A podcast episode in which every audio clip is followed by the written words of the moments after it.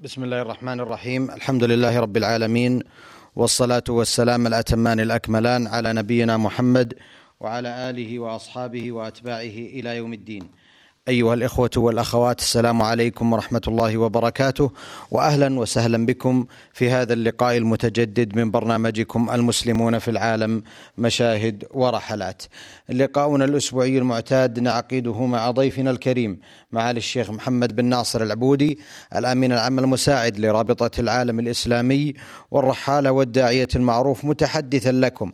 عن بعض من جولاته وزياراته ومشاهداته لأحوال المسلمين التي تقصاها وجابها في العالم.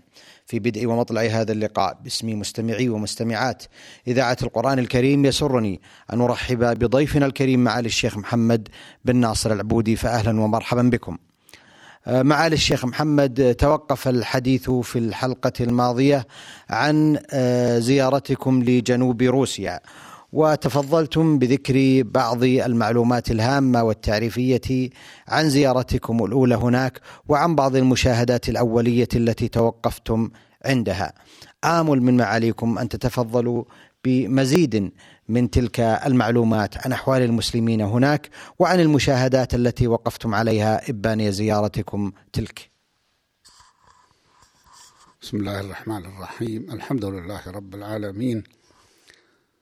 وصلى الله وسلم وبارك على عبده ورسوله نبينا محمد وعلى آله وأصحابه أجمعين. أما بعد فشكرا لك أيها الأخ الكريم الدكتور محمد بن عبد الله مشوح على عنايتكم باتصال الحديث عن الإخوة المسلمين في جنوب روسيا ونخبركم بأن هذه الحلقة وربما الحلقة التي بعدها ستكون عن جمهورية من جمهوريات المسلمين في أوروبا وهي من الجمهوريات ذات الحكم الذاتي. المراد بذلك جمهورية تتارستان التي عاصمتها مدينة قازان. وبعد الحديث عن جمهورية تتارستان سيكون الحديث عن جمهوريتين أخريين. من جمهوريات جنوب روسيا لأن روسيا كما نعلم بلاد واسعة شاسعة. ويهمنا هنا مواطن المسلمين والحديث عنهم في هذه الحلقات. وقف بنا القول في الحلقة السابقة. ونحن في المطار على الطائرة المسافرة من موسكو إلى مدينة قازان عاصمة جمهورية تترستان وكان إعلان الطائرة باللغة التتارية التي هي لغة آه، أهل سكان تتارستان. واللغة التتارية آه، هي فرع من فروع اللغة التركية القديمة. ولذلك من يعرف اللغة التركية الحالية التي هي اللغة العثمانية يسهل عليه أن يفهم اللغة التتارية ولكن ليس فهما كاملا وإنما لا بد من دورة أو من تعلم خفيف لكي يعرف هذه اللغة. بعد اللغة التتارية كان الإعلان في الطائرة باللغة الروسية الروسية وذلك لكون اللغة الروسية هي اللغة الرسمية في جمهورية روسيا. التي تؤلف جمهورية تترستان جزءا صغيرا منها. ومع ذلك فإن حكومة الحكومة الروسية تعترف باللغات المحلية للأقوام غير الروسية في داخل البلاد. وما تجدر الإشارة إليه أن نصف سكان جمهورية تترستان هم من الروس ومن لف لفهم من الأوكرانيين والأرمن واليهود والروس البيض ولا يؤلف أهلها الأصلاء مما يسمون التتار إلا نصف سكان البلاد. إذ عملت الحكومات الروسية المتعاقبة منذ أن احتل إيفان الرابع المسمى عندهم إيفان جروزني وتعني المدهش أو الرهيب وترجمته إلى العربية بالمدهش هو أصح هي أصح لهذا المعنى من الرهيب. وقد احتل مدينة قازان عاصمة جمهورية تتارستان في الوقت الحاضر قبل نحو 400 سنة. وما زال الروس يهاجرون أو يهجرون إلى هذه البلاد المسلمة حتى صار أهلها لا يؤلفون إلا نصف السكان أو أقل قليلا من نصف السكان. نسبتهم تبلغ 46 آه، في المئة من سكانها. ومما يجب التنبه له هنا أن تسمية الأخوة المسلمين سكان جمهورية تترستان هذه بالتتار غير صحيحة. ذلك بأن معناها أنهم من التتار أبناء عم المغول كما يفهم باللغة العربية أو هم قبيلة من المغول. وقال بعض المؤرخين القدماء أن التتار هم بدو المغول. ومعروف أن التتار الذين هم من المغول هم والمغول قد غزوا البلاد الإسلامية وأسقطوا الخلافة العباسية وقتلوا من قتلوا من العشرات الألوف بل مئات الألوف من أبناء المسلمين وخربوا بعض المدن الإسلامية مثل مدينة مرو. فهؤلاء ليسوا منهم وإنما آه، يعني ليسوا منهم سواء كان ذلك في المظهر أو المخبر وإنما أسماهم الروس بالتتار من باب التشنيع عليهم من جهة ولكونهم كانوا بالرعاية إمبراطورية القبيلة الذهبية المسماة آلتون أوردا التي كانت في الأساس هي دولة آه، مغولية إمبراطورية مسلمة. ولها وإلا فإن التتار من سكان جمهورية تتارستان التي عاصمتها قازان هم من البلغار سكنت المنطقة القدمى كما هو ظاهر. من الأشياء التافهة أن جارتي في المقعد في الطائرة هي روسية متبرجة تدعي كما يدعي غيرها من نساء هذه البلاد. أن فصل الصيف وعدم الحياء من الناس أو الخوف من الله يشفع لها بذلك بالتبرج. على حد قول الشاعر إذا لم تصن عرضا ولم تخش خالقا وتستحي مخلوقا فما شئت فاصنعي. ونحن نذكر هذه الأشياء ليس آه، استغرابا لها لأننا نحن نعرف من طبائع الأوروبيين وبعضهم ربما أكثر مما يعرف الذين لم يذهبوا إليهم ولم يعايشوهم أو لم يروهم في بلادهم. وقبل أن نصل إلى جمهورية تتارستان في حديثنا لابد من أن نقدم معلومات عن جمهورية تتارستان وعن الإخوة المسلمين فيها الذين تبلغ نسبتهم فيها نحو 46 أو 48% ولكن البلاد هي بلاد التتار القديمة والذين جاءوا إليها يعتبرون من المهاجرين ولذلك وضع الروس لهم أو خصص لهم هذه الجمهورية وهي جمهورية كبيرة تبلغ مساحتها 678 ألف كيلو متر أي آه تكون أكثر من آه أضعاف أضعاف الدول الصغيرة لو كان فيها عشرين دولة صغيرة بل أربعين دولة صغيرة كانت هي أكبر منها. وتقع جمهورية تتارستان في الجهة الشرقية من القسم الأوروبي لروسيا الاتحادية وتبلغ المساحة الإجمالية للجمهورية كما قلت 678 ألفا ألف كيلو متر مربع. والمناخ فيها مناخ قاري معتدل أي ليس شديد القارية يمتاز شتاؤها بالبرودة آه، فمتعد متوسط درجة الحرارة في شهر كانون الثاني يناير هو 13 درجة مئوية تحت الصفر. وفي شهر تموز في شدة الحر يتلطف الجو وتكون درجة الحرارة في الجنوب نحو 19 درجة فوق الصفر. أما في الشمال فتكون درجة الحرارة 17 درجة فوق الصفر.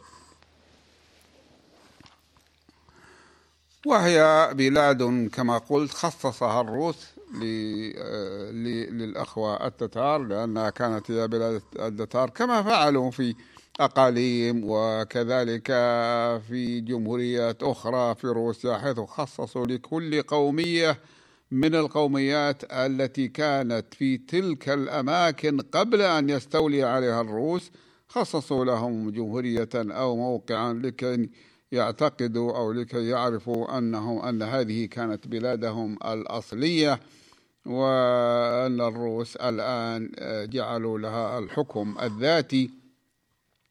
والحكم الذاتي هو تسيير أمورها الداخلية.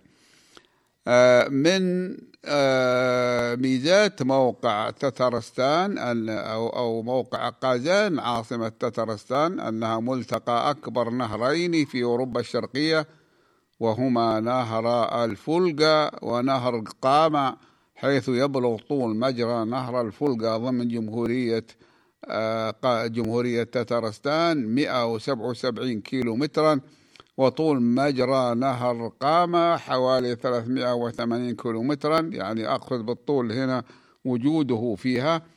وتوجد أنهار أخرى في تتارستان وهي أنهار آه، معروفة ربما لا داعي لذكرها. وفي تتارستان تسعة عشرة مدينة وجميع المدن الكبرى تقع على ضفاف الأنهار باستثناء مدينة بغلمة التي يبلغ عدد سكانها واحدا وتسعين ألفا.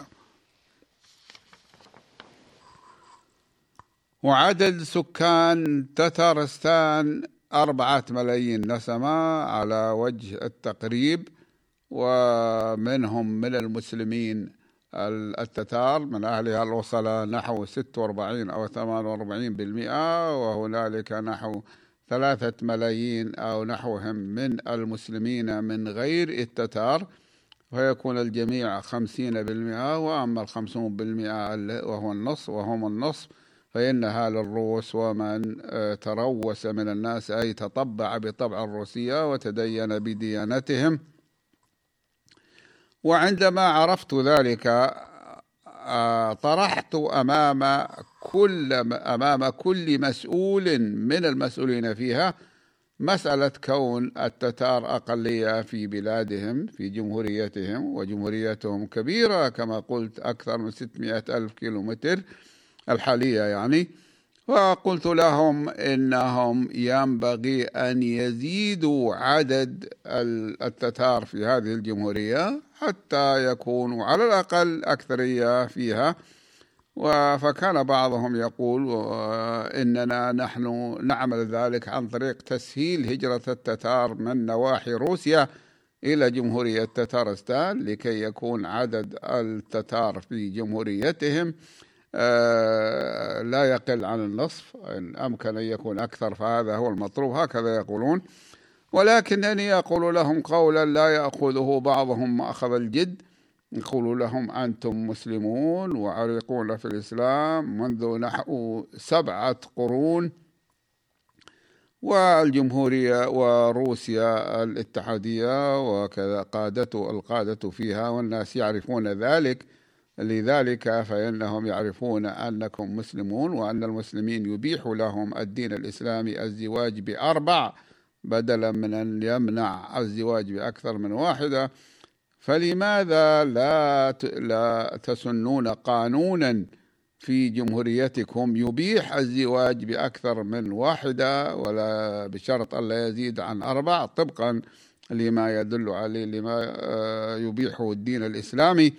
فهذا من حقكم لأنكم في جمهوريتكم تستطيعون أن تسنوا ما تريدون من القوانين مثل غيرهم. مثل غيركم في أنحاء روسيا. وإذا أنتم آه، إذا أنتم قررتم هذا القرار فهذا سيكون فيه عدد سيزيد عددكم. وهذا من حكمة الإسلام في شارع في مشروعية الزواج بأربعة والزواج بأربعة ليس واجبا ولا ملزما. وإنما إذا كان الإنسان يرغب وكانت عنده إمكانيات لذلك زوج بأكثر من واحدة إلى أربعة فكان بعضهم يكاد يكتم الضحك لأن هذا أمر آه، جديد على أسماعهم وهم تربوا في كنف الشيوعية والشيوعية أكبر ما تعيب به الإسلام أنه يعدد الزوجات. علما بأن الذي نعرفه نحن وغيرنا أن الروس سواء كانوا شيوعيين أو غيرهم يعرف الواحد منهم أكثر من عدد أكثر عدد من النساء. لا يقتصر على أربعة وحتى عشر وإنما يرى أكثر من ذلك. لكن أن يعترف للمرأة التي لها علاقة بالرجل بأن يعترف لها بحقها حقوقها كزوجة وأن يعترف لأولادها بالميراث وأن يعترف لهم بالنفقة فذلك موضوع آخر لا يكفله إلا الدين الإسلامي. هكذا كنا نقول لهم ونقول لهم أن لا أحد ينكر عليكم لأنكم أنتم تعودون إلى ما أمر به دينكم. آه ونعود إلى ذكر بعض المعلومات عن جمهورية تترستان. فنقول أن اللغات في جمهورية تترستان آه، هي سواء في المقيمين من أهلها أو من غيرهم يعني المهجرين إليها. لأنه يسكن في تترستان عدد من القوميات المختلفة لذا توجد لكل قومية فيها لغتها الخاصة. أهمها الروسية للروس والتتارية للتتار أهلها والباشكير لغة الباشكير القريبة من التتارية. والباشكير قوم من ذوي الأصول التركية العريقة القديمة يسمون في كتبنا الثقافية العربية التاريخية القديم البشقردز وكذلك الأدموريون لهم اللغة الأدموردية والشوفا الشوفاش لهم اللغة الشوفاشية. ولذلك ليست اللغات عندهم كما هي عندنا. من نعم الله علينا أن اللغة العربية هذه لغة القرآن الكريم موجودة في منطقتنا ليس في بلادنا فقط. يعني المملكة العربية السعودية فالإنسان لا يسأل عن اللغة لأن هذا شيء معروف لكن هناك لا بد أن يسأل عن اللغة. وإذا وجد شخصا لا يعرف اللغة الأخرى في البلاد فإنه يضطر إلى الانتقال إلى شخص آخر يعرفها. أما الديانة الأكثر انتشارا في الجمهورية فهي الدين الإسلامي. ثم في المرتبة الثانية تأتي الديانة المسيحية الأرثوذكسية وهي ديانة الروس. وقد دخل الإسلام إلى هذه المنطقة في أول القرن الرابع الهجري في خلافة المقتدر بالله العباسي منذ ألف ومائة سنة. وذلك عندما أوفد ملك البلغار سكان هذه المنطقة في القديم موفدا إلى الخليفة المذكور في بغداد يخبره أنه دخل في الإسلام ويطلب منه ويرسل إليه من يفقهه وقومه المسلمين معه في الدين فأرسل الخليفة معه عالما من العلماء يسمى قاضي بغداد فلان من قضاة بغداد ويقول ملك التتار أيضا إننا ملك البلغار أيضا أنني أريد أن ترسل إلي من يستطيع أن يبني لي قصرا لأن قصورنا من الخشب وإذا جاء أعداؤنا أحرقوها والمنازل كلها كانت من الخشب في ذلك الوقت في هذه المنطقة لماذا؟ لأن الخشب غابات والغابات متيسرة أن يقطع الإنسان منها ولا تزال سيبيريا بيوتها الرئيسية كلها من الخشب إلا في المدن. فمرة تحارب ملك المسلمين ملك البلغار مع عدو له فعدوه أحرق المدينة بالنار. فيقول أريد أن تبني ترسل لي من يستطيع أن يبني لنا قصرا أتحصن به من الأعداء. فاستجاب الخليفة لذلك وأرسل وفدا في الكاتب بن فضلان الذي سجل وقائع الرحلة منذ أن فارق الوفد بغداد حتى وصل إلى مدينة بلغار قرب نهر إيتل وهو نهر الفولجا وسميت رسالته من ذلك الوقت رسالة ابن فضلان.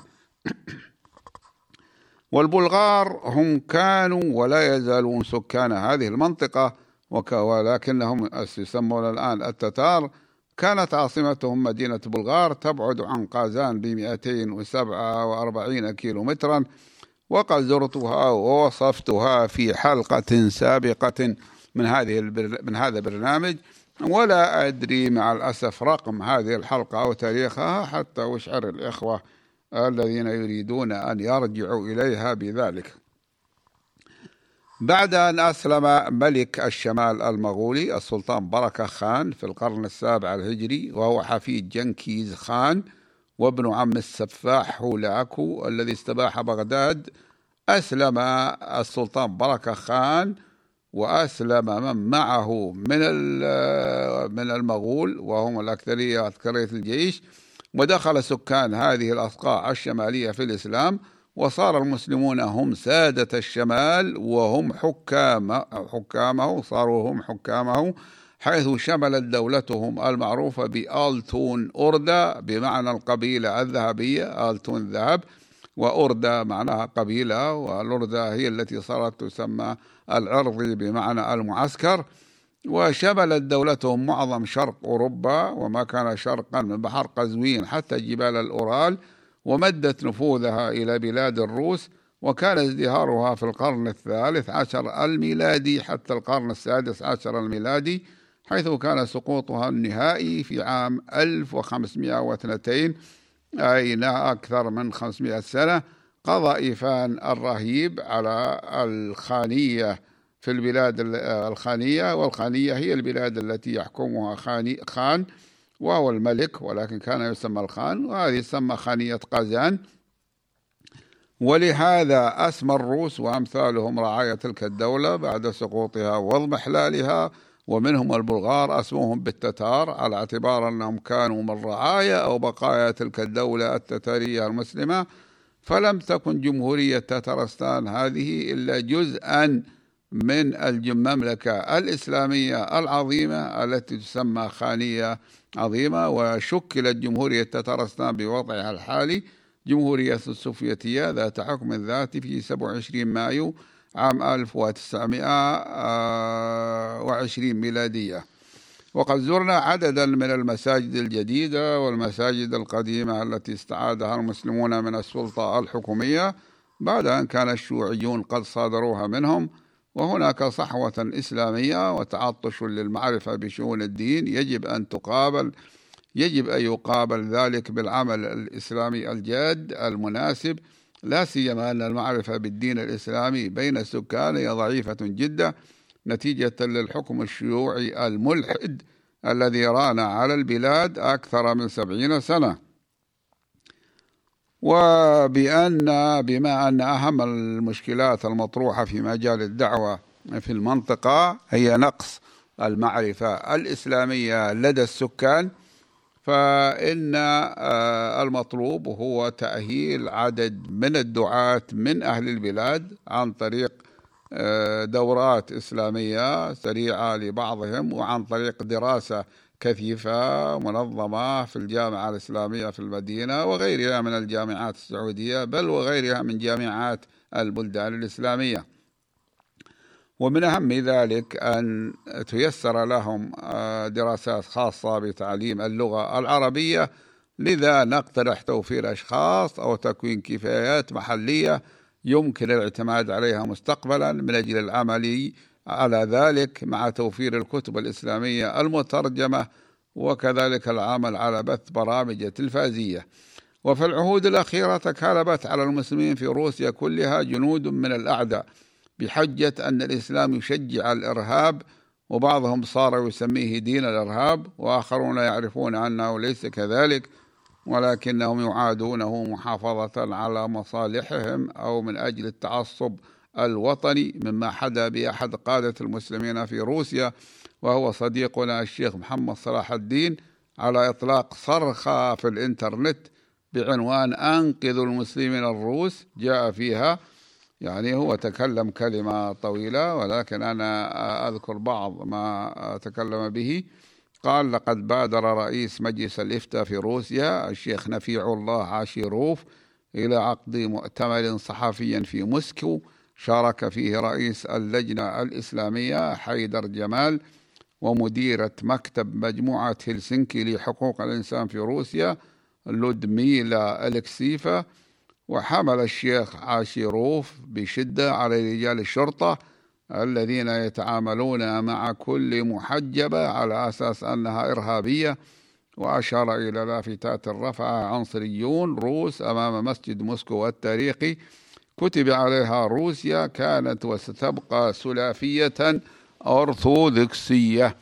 وهذا في الحقيقة أمر يدل على التعصب وعلى الحمق وإلا فمن الذي قال إن آه، روسيا ليست أرثوذكسية وليست آه، ديمقراطية آه، بإمكانهم أن يقول أن يفعلوا ما يشاءون. لكن هذا من باب التشنيع على المسلمين. وقال إن السلطات تتعمد تضخيم الحديث عن الإرهاب بهدف ذر الرماد في العيون عن عمليات واسعة تجري ضد المسلمين.